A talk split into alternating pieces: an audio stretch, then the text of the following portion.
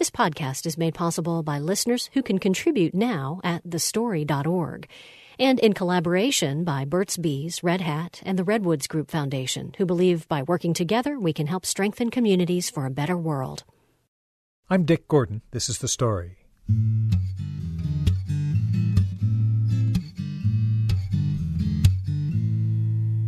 Our series, Reworking Jobs in America, continues today with stories of interns and beer tap handles and hiring and firing.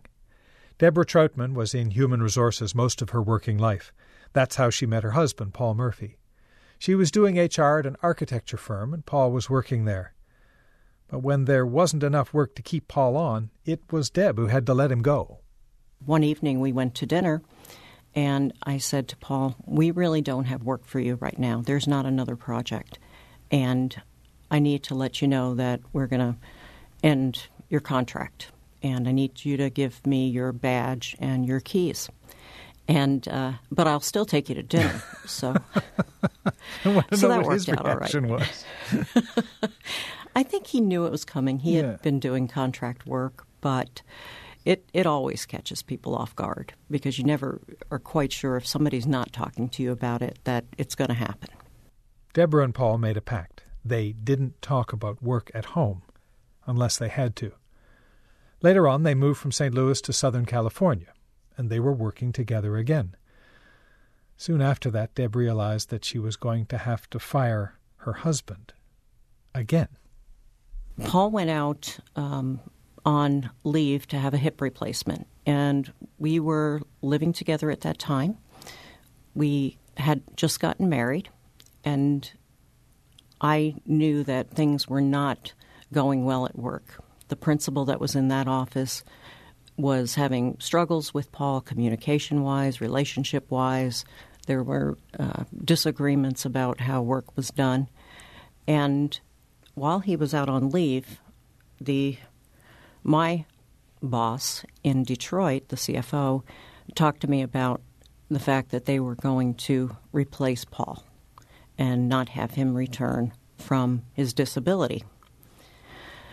Uh, while he was on leave, and I realized this was happening, I would go home and talk with him and say, you're really not happy in that job. So maybe during this time it would be good to think about what you want to do next and, and look for something else. Wait a minute. You couldn't say anything to him about the fact that you knew they were planning on terminating him? That's right. That's right. Wow. And um, uh, during the time, I knew this was going on, and Paul was off for six weeks, and this was about two weeks into his disability leave. I was, um, I realized that I would need to prepare legally so the company was not uh, at at risk when they let him go. And what that involved was writing a job description to hire a person that did not do his kind of work, that did more contract work and was in the field. And so designing a job his, that that Paul didn't fit, basically, is what you had right. to do, right? Right. But at the same time, you had to put in place the pieces at the company side so your own husband couldn't sue the company after he was let go. That's correct. All right. I'm seeing you getting stretched very thin here between priorities. I was. I was. I uh, there were days I cried on the way to work and cried on the way home because I knew that it both situations were were just, you know, personally very challenging and uncomfortable and painful. Yeah, because it's your allegiance to your job, which you take very seriously, and then your commitment right. to your husband, right? That's right. Right. And even though I knew probably this was the right situation for them and for him, It it is the situation, particularly in California, that there weren't architecture jobs.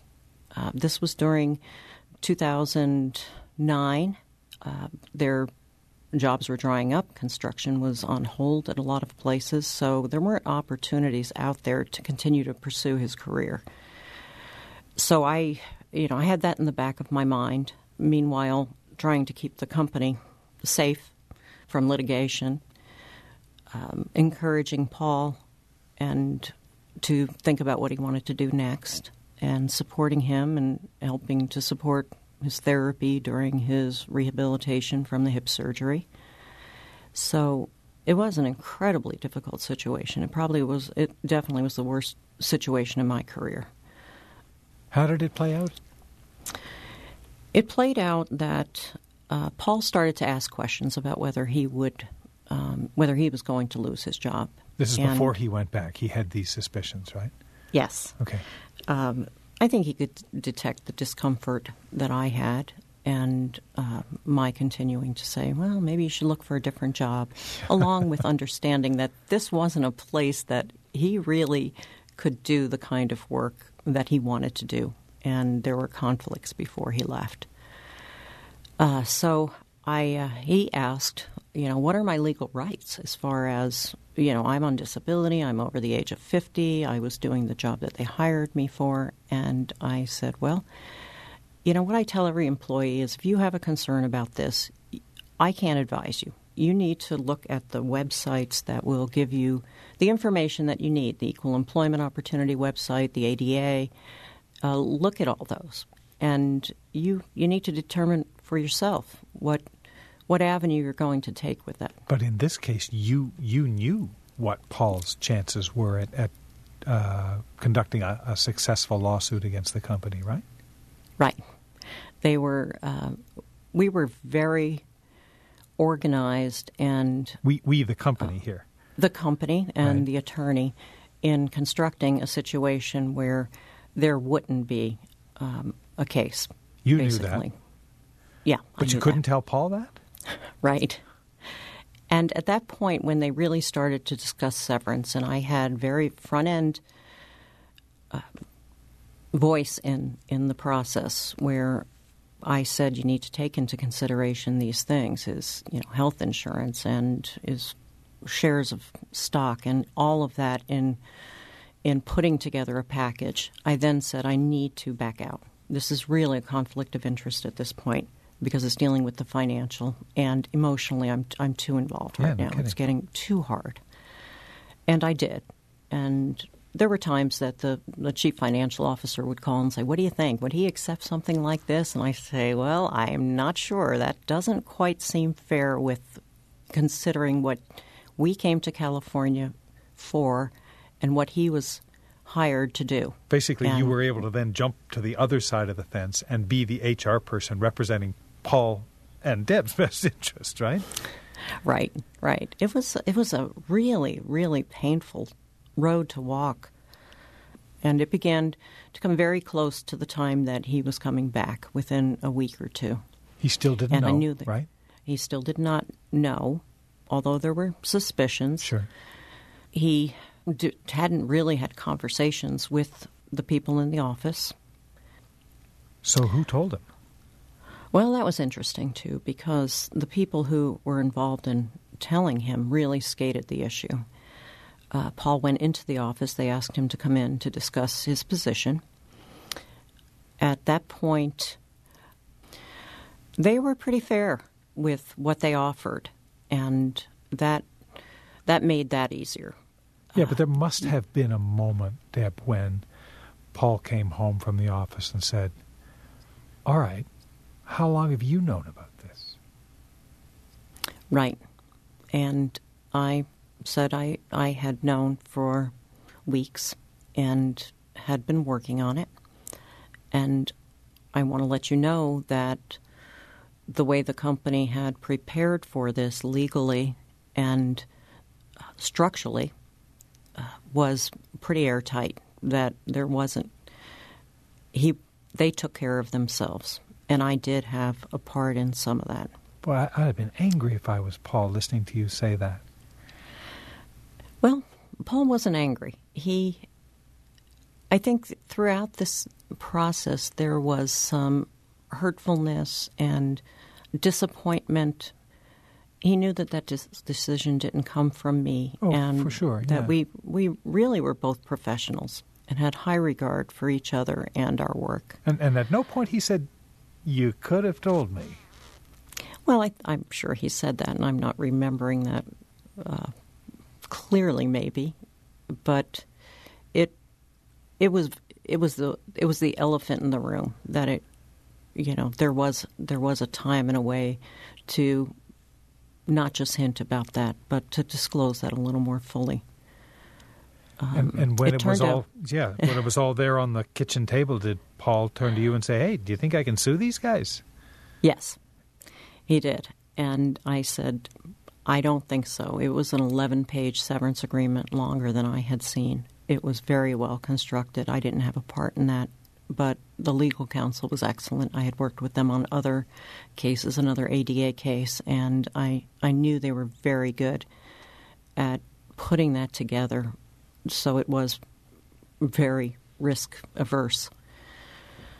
Uh, when he asked me that, I said, "Paul, after reading it, I really don't think you have a case. I know you were disabled and you're over forty, which is the legal age for discrimination lawsuit, but I don't believe you're protected under the law based on their decision to restructure and and have a new position and basically eliminate your position, not terminate you."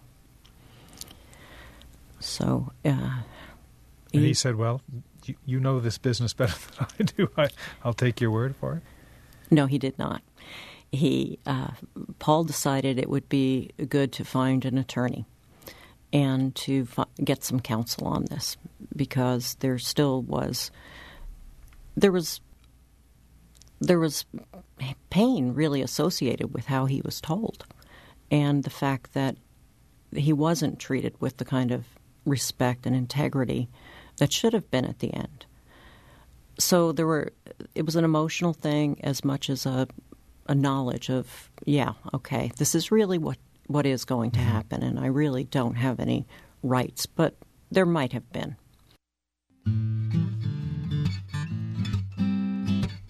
Not long after that, Deborah Troutman moved to another company. This was in the fall of two thousand eight, the same time when the banks and house prices started to tumble. Deb was told that she was being let go. It was hard for her. Even though she was a human resources specialist, she called her husband Paul and said, "I have no job. I don't know what to do." We'll continue their story in just a moment. I'm Dick Gordon from A P M, American Public Media. This is The Story.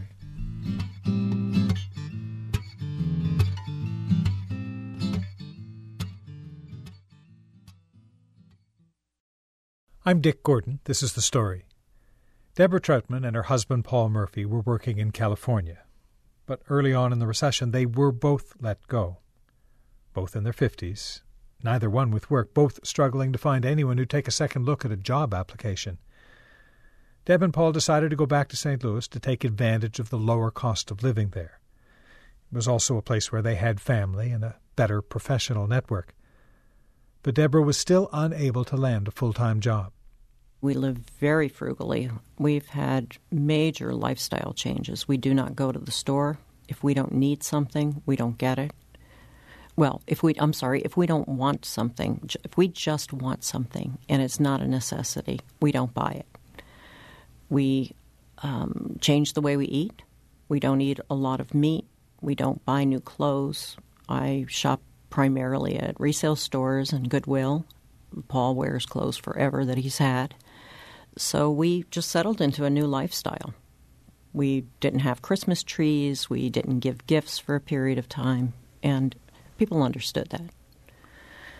So it uh, it was tough because I hadn't lived like that. Paul had lived like that off and on yeah. through his architecture career, but I had not.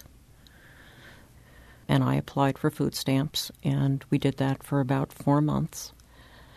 Do you remember that day, going in to fill out the forms? I do. It, uh, I had a, I had a vision that it really was going to be people that were almost homeless and not almost, really almost not employable. And I was surprised while there were people there and there were children there and the office was crazy and busy and very bureaucratic and cold. There were people there that were professionals. And when I had my time to sit for the interview, I was told that there was an attorney there, you know, collecting food stamps. There were a lot of professionals. I had a master's degree, and I was sitting there and saying I can't find employment. and I need food stamps. I never in my life, in my career of twenty-two years, with my credentials and my experience, thought I'd be in that situation. It wasn't embarrassing. It was just really sad to to be at the point that I needed to get that kind of aid. Um, we didn't have really any income coming in and could, didn't have resources to rely on. Paul's family helped a lot. I didn't have family that could. I began making jewelry, and in the same time I was collecting food stamps, was able to, in December of two thousand eleven, sell about seven hundred dollars in jewelry. Uh, and that almost paid the rent, so we had a little money here and there coming in. And we just kept on like that for about four months until I was hired again. And so your eligibility for food stamps, your need for assistance, that sort of fluctuates depending on what kind of short-term contract you might get then? Yes. We're at the point that we have applied for food stamps again. I had two interviews at Trader Joe's and was very hopeful about that. Having been in human resources, I had the people skills and the excitement and the personality and the sense of humor that I thought was pretty much a shoo-in. Mm-hmm. Uh, they offer benefits to part-time employees, and I thought between that and making jewelry and trying to find a little contract work, we could make a go of it. Paul still has his part-time job that he had, and that's just sixteen hours a week, but it is a little bit of income. And with food stamps and un- unemployment, if I was working part-time, I could get part partial unemployment. Uh, we could probably make it another few months. So I think we're looking at about March now. Of what what came of the Trader Joe's conversations? Well, I didn't get that position. They have a lot of candidates applying, and I think at times when you look at, and Paul applied also, when you look at our age, and they're very, very good about hiring a diverse group of people, yet they do have, you know, you have to be able to lift stock and move it. Um, you, you know, it's it's a difficult thing to, even though I said, this is something that I really want to do. I'm tired of corporate environment. I would like to do this and find other part-time work. And as long as I have benefits, I can do that. I'd love to move up in the company. I think in a lot of ways, it's still not very believable that someone with a master's degree who's done human resources for twenty-two years and was making seventy-five thousand dollars would take this job making thirteen dollars an hour. I think that's just really hard to believe that that you will stay with a job like that. Deborah Troutman joined us from Saint Louis.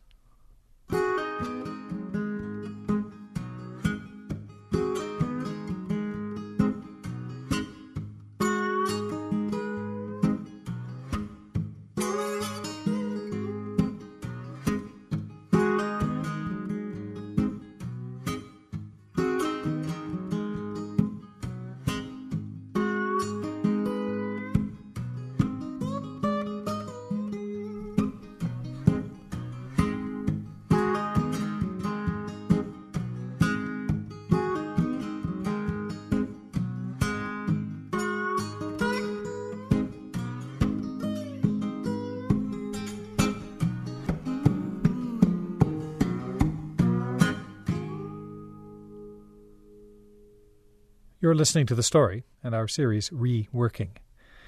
One way that a lot of people get into a workplace is as an intern. It's often unpaid work, but it's a chance to be seen and get some experience. There was a time when it was mainly for students, but that's also changed. A few years ago, Eric Glatt decided to leave his job at A I G and focus on a passion of his, film production. He was taken on to work with the crew in the film Black Swan. Eric was forty and working as an unpaid intern. He eventually sued Fox Searchlight Productions, claiming his internship was illegal. But as Eric tells it, that wasn't his intention at the outset. So when the opportunity presented itself to work with a named director, with named talent, uh, you know, on a studio picture, I, I asked some friends um, who were in the industry what they thought about doing that for free, and gave it some serious thought. And, you know, the, the conclusion was, well, if you can afford to do it, it might open up a lot of doors. Yeah. And, uh, yeah, go for it. And and when you started then as an unpaid intern, did you have any idea how long you would remain unpaid? No, there was no expectation that after a certain period of time, it would become a paid position. It was understood right from the get-go this would be real, productive work to help finish the movie for which I would not be paid, as it was for the other, you know, two dozen or so other unpaid interns filling positions throughout the production. How did you afford all, like, over a year of working unpaid? Well, I was able to live off of savings. Um, I know that for a lot of young people who are stuck in this trap, what they end up doing is relying on their, their parents' generosity or credit cards or that kind yeah. of thing. And and what exactly were you doing then for the film company? Uh, well, so while Black Swan was in production, I was I performed all the normal duties of someone who would uh, be normally given the job title accounting clerk. So that meant I worked in the accounting department, uh, which had four other full-time employees, uh, and I performed all the normal clerk duties, which included uh, assisting with filing and paperwork, petty cash, receipts, uh, purchase orders, running to and from set uh, to get signatures or to pick up receipts or to deliver more petty cash, you know, whatever it might be, normal job functions of an accounting department clerk. Did did you like the work? Oh, yeah. No, the, the work was as I expected. Uh, it was uh, engaging, interesting work, you know, for accounting, uh, but it gave me the kind of bird's eye view I was hoping to get by Uh, working in the accounting department and getting a better understanding of cash flow and the kind of decisions that get made and how to keep all your, you know, your books balanced, and a good perspective of filmmaking uh, for a larger budget picture. And yeah, I thought that was interesting and valuable. And, and so what happened then? I mean, it, you weren't, to listen to you describe that, you weren't becoming increasingly disgruntled and going, oh, I'm not getting paid, I'm going to sue these guys. No, yeah, I certainly did not go into the into the job uh, looking for a lawsuit. Right towards the end of the full-time production, my, my time uh, on the production, the New York Times ran an article by uh, Steve Greenhouse titled something along the lines, um, Unpaid Internships, Legal or Not? And he highlighted, or the article highlighted, how the Department of Labor had not too long before issued a fact sheet highlighting this very strict six-point test that any unpaid internship at a for-profit business needs to satisfy for it to be exempt from minimum wage laws. Okay, so you look at the six-point checklist and you're going, wait a what yeah, once I yeah, exactly. Well, once I start reading up on it, I'm like, this is crystal clear. This is not a gray area. This is cut and dry, crystal clear, a violation of the labor law. And the more I thought about why that law was in place and how it was there to really protect the minimum wage, which itself was a, a hard-won battle, uh, you know, going all the way back to the, the New Deal. Um, and the more I saw when I was done with my internship, how pervasive this really was. How, you know, for example, going back to this this edit training place uh, called the Edit Center uh, that I was had been trained at. You know, they had a, a job board which would post job opportunities for all their graduates, more than half of which were unpaid internships. And nobody makes any any pretension that these are training opportunities the way that the law would require, right? The law requires that if you're a for-profit employer and you have someone in your facilities getting training, whether you call them an intern or whatever you want to call them, the employer doesn't receive any benefit from the labor of the intern, right? Otherwise, you're undermining the minimum wage law, because right. if, if the employee is just using an internship to get labor and not have to pay somebody, why have a minimum wage at all? Well, yeah, you. I mean, you look at that that checklist of, of, you know, what defines an intern, and the one that jumped out at me was, are you using this person to replace someone who you would normally have to pay to do this work? And I'm I'm looking at you as an accounting clerk and thinking, well, yeah, that's exactly what you were well, doing. Well, and right? That's how interns are used throughout this industry, and journalism, and, you know, go on and on and on. Fine art galleries.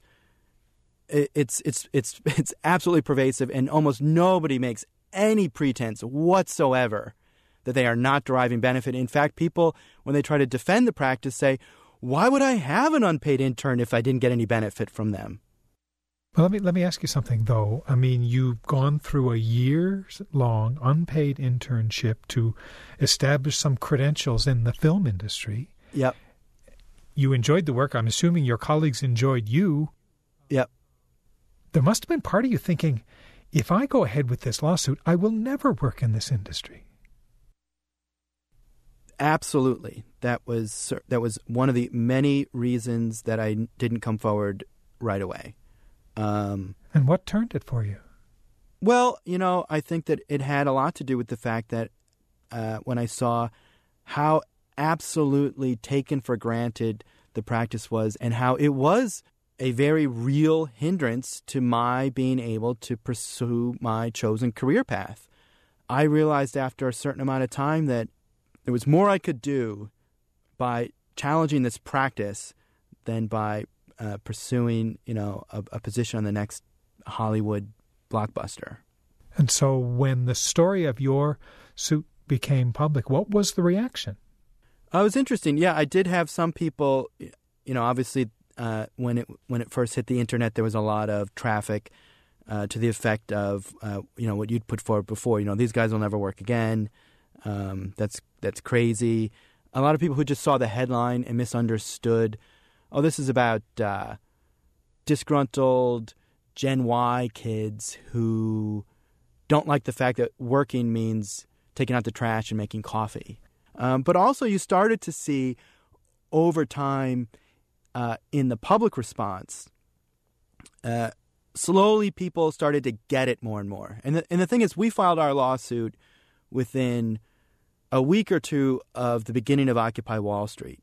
So walking into the internship, the, the discussion about inequality and our broken economic system was not on the front burner the way it was once the Occupy Wall Street movement also uh, hit the press.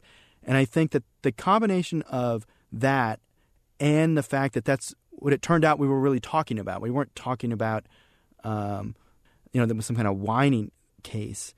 Um, yeah, this was about companies trying to get something for, for free. For now, free, right. My and, understanding is that there have been a couple of fairly significant changes since your suit was filed, right? Like Charlie Rose uh is going to pay sort of a form of back pay or pay interns who've been uh, working on that television program over the past years, right? Yeah, the Charlie Rose show was also subject to a class action lawsuit. Um, I know that there's discussion of a settlement. I think it, uh, I'm not an expert on it uh, about the, the status of it right now. My understanding is it needs to be approved by a judge before it's official.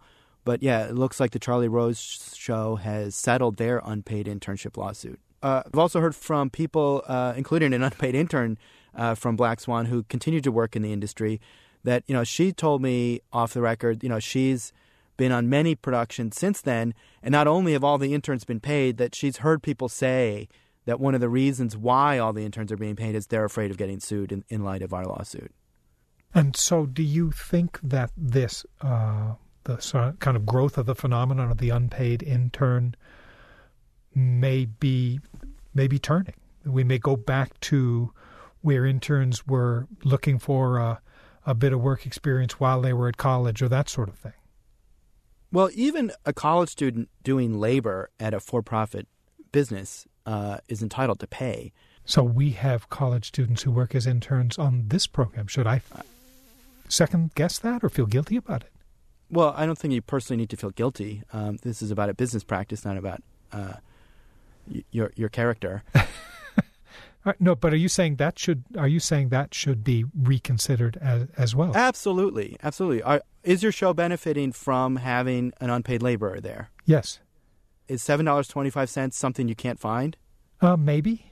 Is your program a, a nonprofit? Yeah, we're nonprofit. I mean, it's just one of those things where you profit nonprofit isn't really a, a big difference. Eventually, you got to find the money to do it, right? And and yeah, so, I mean, this is one of the things that clouds the water for a lot of people. You know, they'll say, "Well, you can volunteer at a nonprofit, so what's the difference?" Well, one thing is, are you calling the person a volunteer? Or are you calling them an, an intern?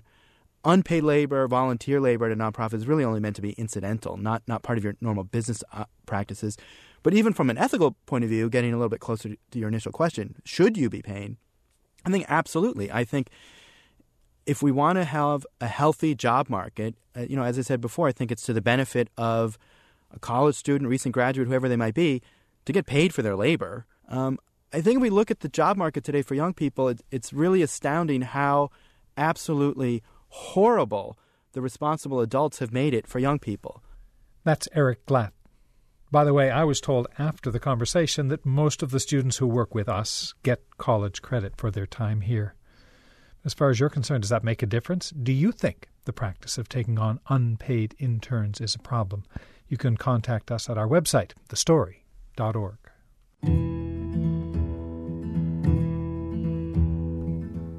Coming up next, American beer tap handles are currently made in China, but the man who runs that company is starting to do some work here in the U S. I'm Dick Gordon from A P M, American Public Media. This is The Story.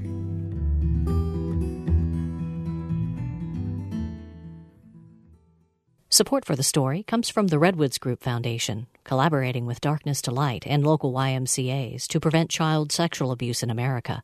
D, the number two, L dot org. I'm Dick Gordon. This is The Story. Full steam, Rolling Rock, Dogfish Head. The people who make beer and sell it always have a story to tell. Be honest, if you sit at a bar and ask for a beer and the bartender asks which brand, you look at the row of those tall, shiny tap handles. Guinness, Great Lakes, Goose Island. What do you choose? Paul Fichter figured out some years ago that the tap handle itself is a part of the sale. Now, the first ones he sold, some fourteen years ago, he made himself.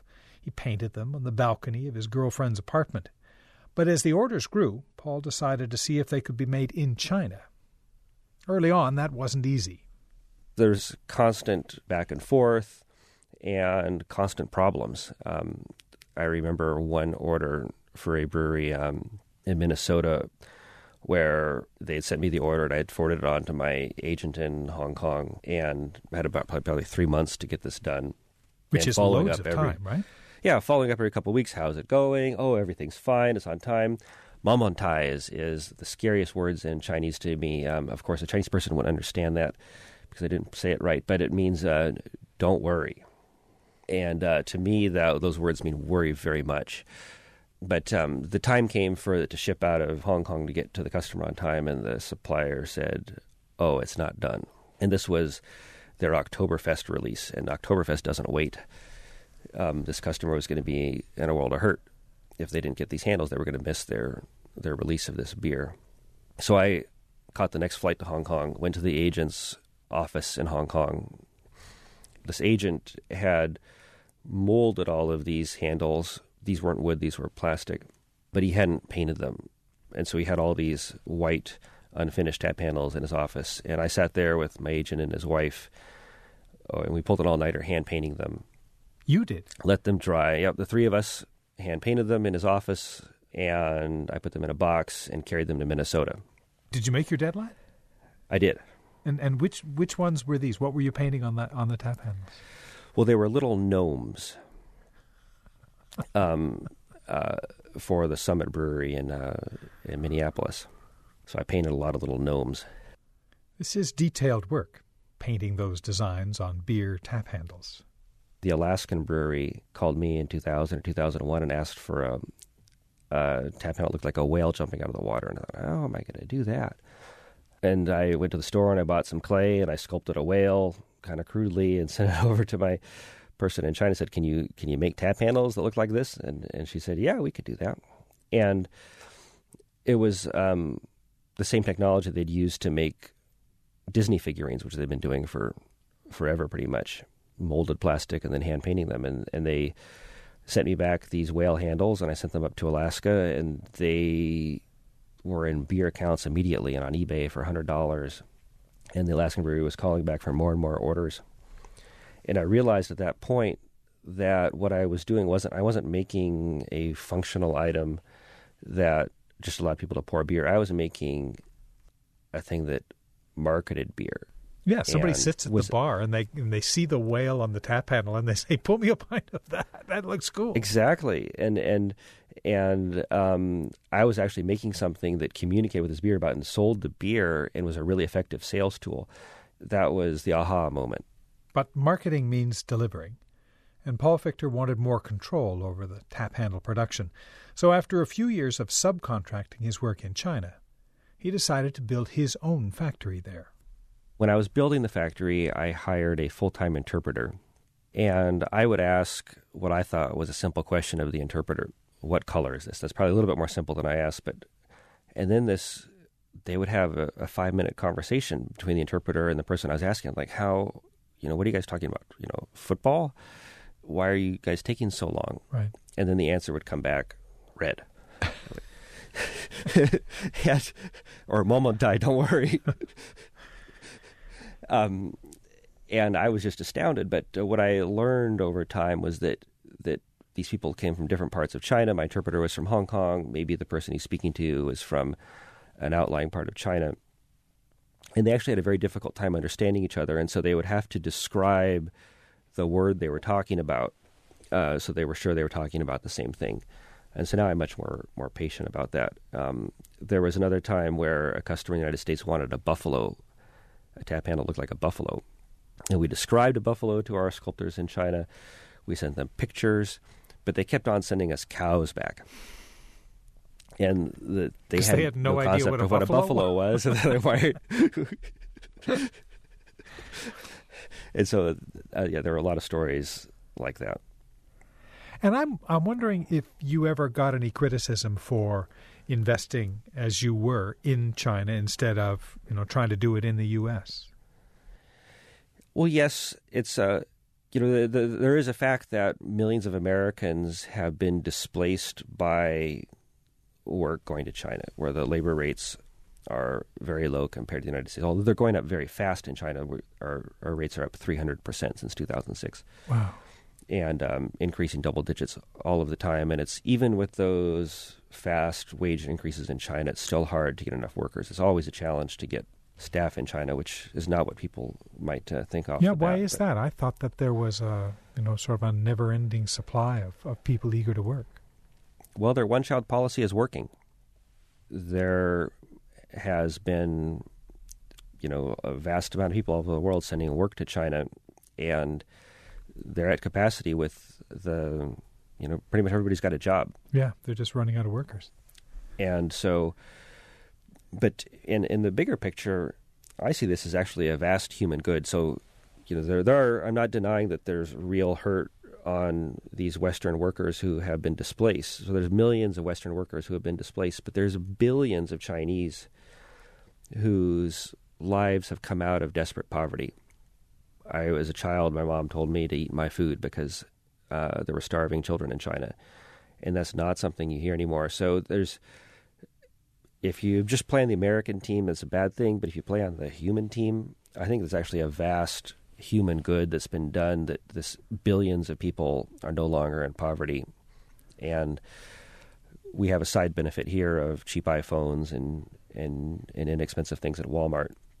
And Paul, how do you stay on top of things like work safety in China? You know, the stories that we read here about, you know, overwork at Foxconn, or, you know, suicide rates among Chinese workers are being asked to put in too long hours, or they breathe bad fumes, or, you know, that. How, how do you how do you make sure that that's something that you keep an eye on? So we are very careful to follow all of the regulations.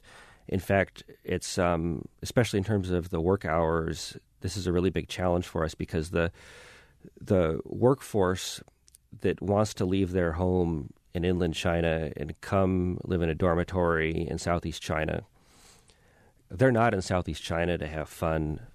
Um, their families are back, you know, a thousand miles away. They want to come work, work, work. And we can attract those people by giving them lots of work and overtime. But the regulations say we can only give them, you know, so many hours of work a year. So by following those rules, we're actually at a deficit in recruiting because those people that really want to work the most, we can't uh, retain.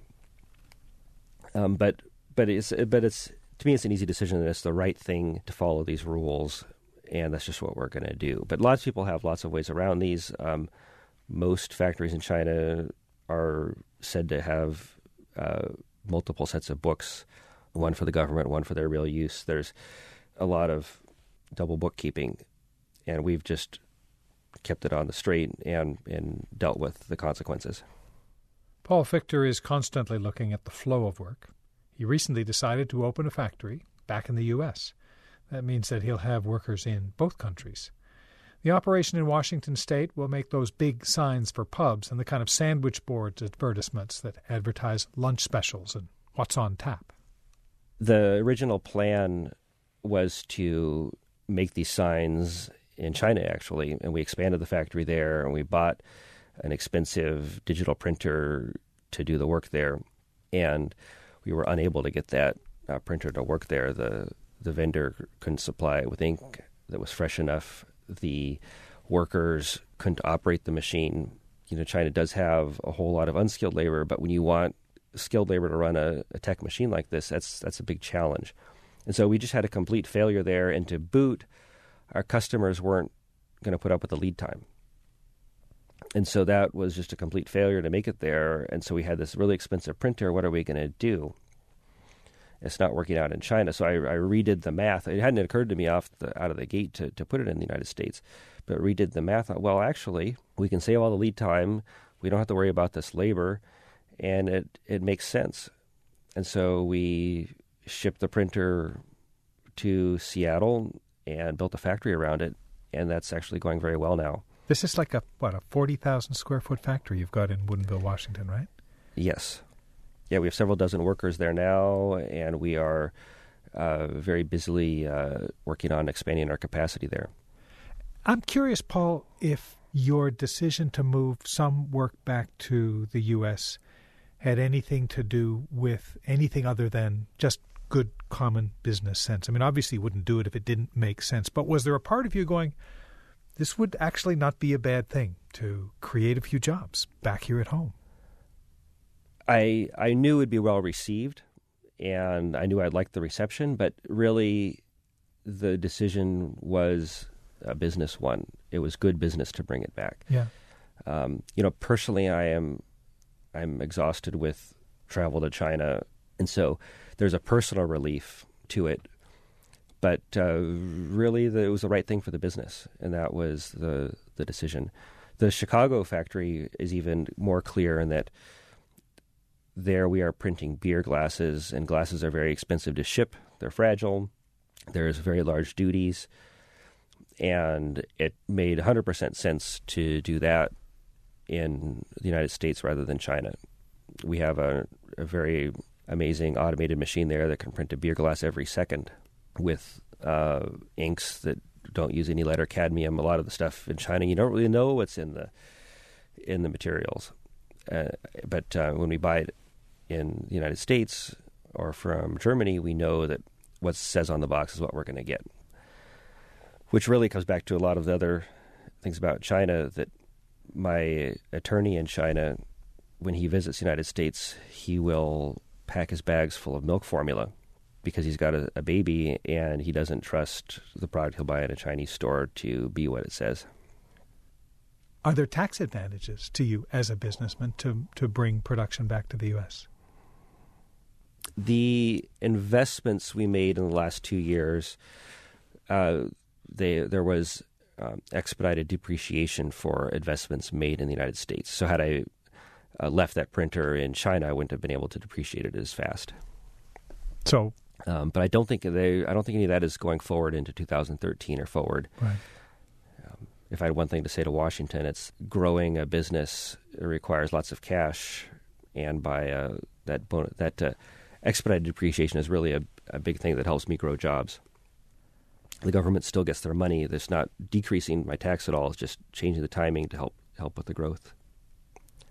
And and how do you look ahead in terms of uh, what's going to be done in China a year from now or two years from now? What will you have done in, in the U S? Is this something that you're kind of constantly monitoring based on how the wages are going up in China or or, or, or all the other factors that you have to look at?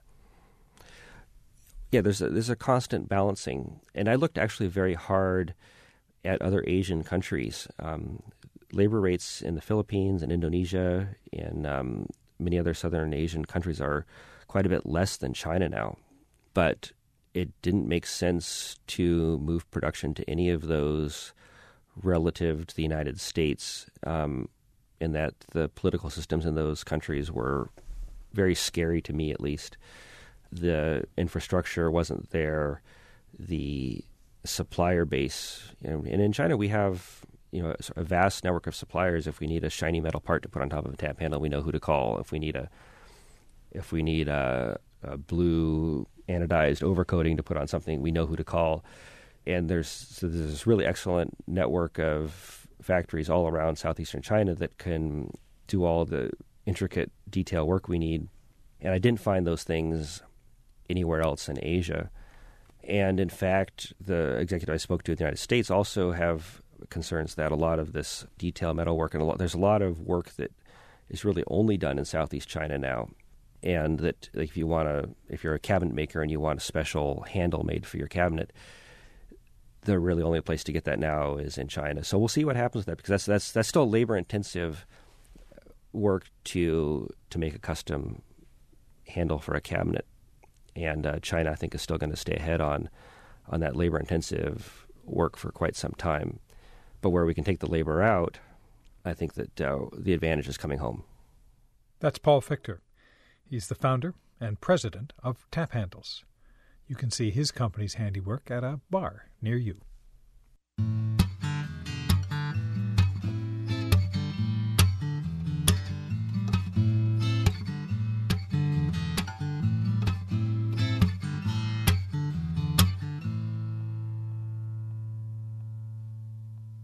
Many of you have contacted us about what you're hearing in our series. Earlier this week, I talked with Christine Myrick. Christine was a manager in the Kansas City government for more than a decade before she was laid off. Now she's working an entry-level position at a bank. Phoebe Judge is producer of this series, and she's here with me in the studio. You've been looking at the mail, Phoebe, uh, and a fair amount of it. And a lot of people responding to Christine Myrick's story, either feeling sorry for her and in the same boat, or other people saying she needs to pull herself up and uh, and take responsibility for what her life has become. We heard from Edward McGuinness of Columbus, Ohio, who said, "I felt compelled to write. I, too, have been unemployed for over two years, and this story parallels mine. I was a director of marketing for the public transit here. I'm fifty-six years old, and my prospects are non-existent. It scares me to think I could settle for a twelve dollars an hour dead-end job, as your guest described." And there's another letter here from Robin Brigman of Youngsville, North Carolina. Robin writes to say, "I'm very sorry for the woman from Kansas. However, I feel that she was probably overpaid and underutilized in her position. Project managers are often in this category. In the past twenty-six years, my husband has been laid off three times. I am sure," Robin goes on to say, "that your guest's age played a role in her situation, and that just sucks. But I get the feeling her attitude has played a role as well. I've never made ninety thousand dollars a year, but I've worked very hard for every dollar I made. Your guest seems to look down on those of us who aren't sitting at the cool kids' lunch table." And now that she isn't sitting there anymore, she's full of sour grapes. And Felicia Williams wrote in to say, well, first off, her, her, her email is titled, "Working Six Jobs." She wrote in and said, I'm a grad- I graduated with an M P A and Public Policy Graduate Certificate in May. I've been taking work wherever I can get it. I have an administrative clerical job that I contract for twenty hours a week. I do contract work five hours a week for two different nonprofits.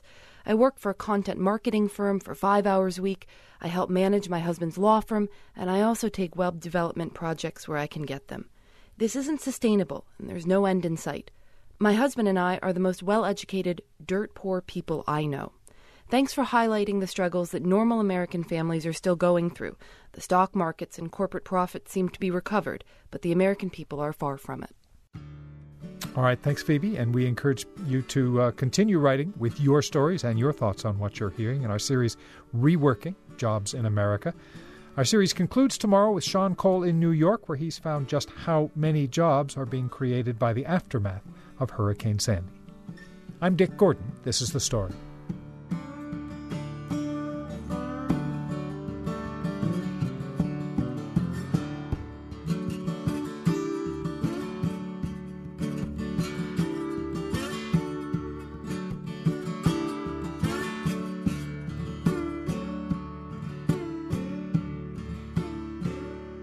Support for the story comes from Burt's Bees, natural health and beauty care, on a mission to make people's lives better naturally for over twenty-five years.